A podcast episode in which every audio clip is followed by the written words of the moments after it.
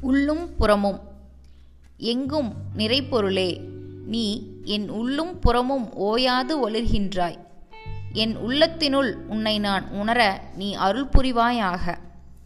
உள்ளம் ஒழுங்காயிருப்பவர்க்கு உலகெல்லாம் ஒழுக்கமுடையதாய் தென்படுகிறது. உள்ளம் கேடடைந்தால் உலகமெல்லாம் கேடுடையதாய் காட்சி கொடுக்கிறது. உள்ளத்தை ஒழுங்குபடுத்தல் ஒன்றே நம் கடமை.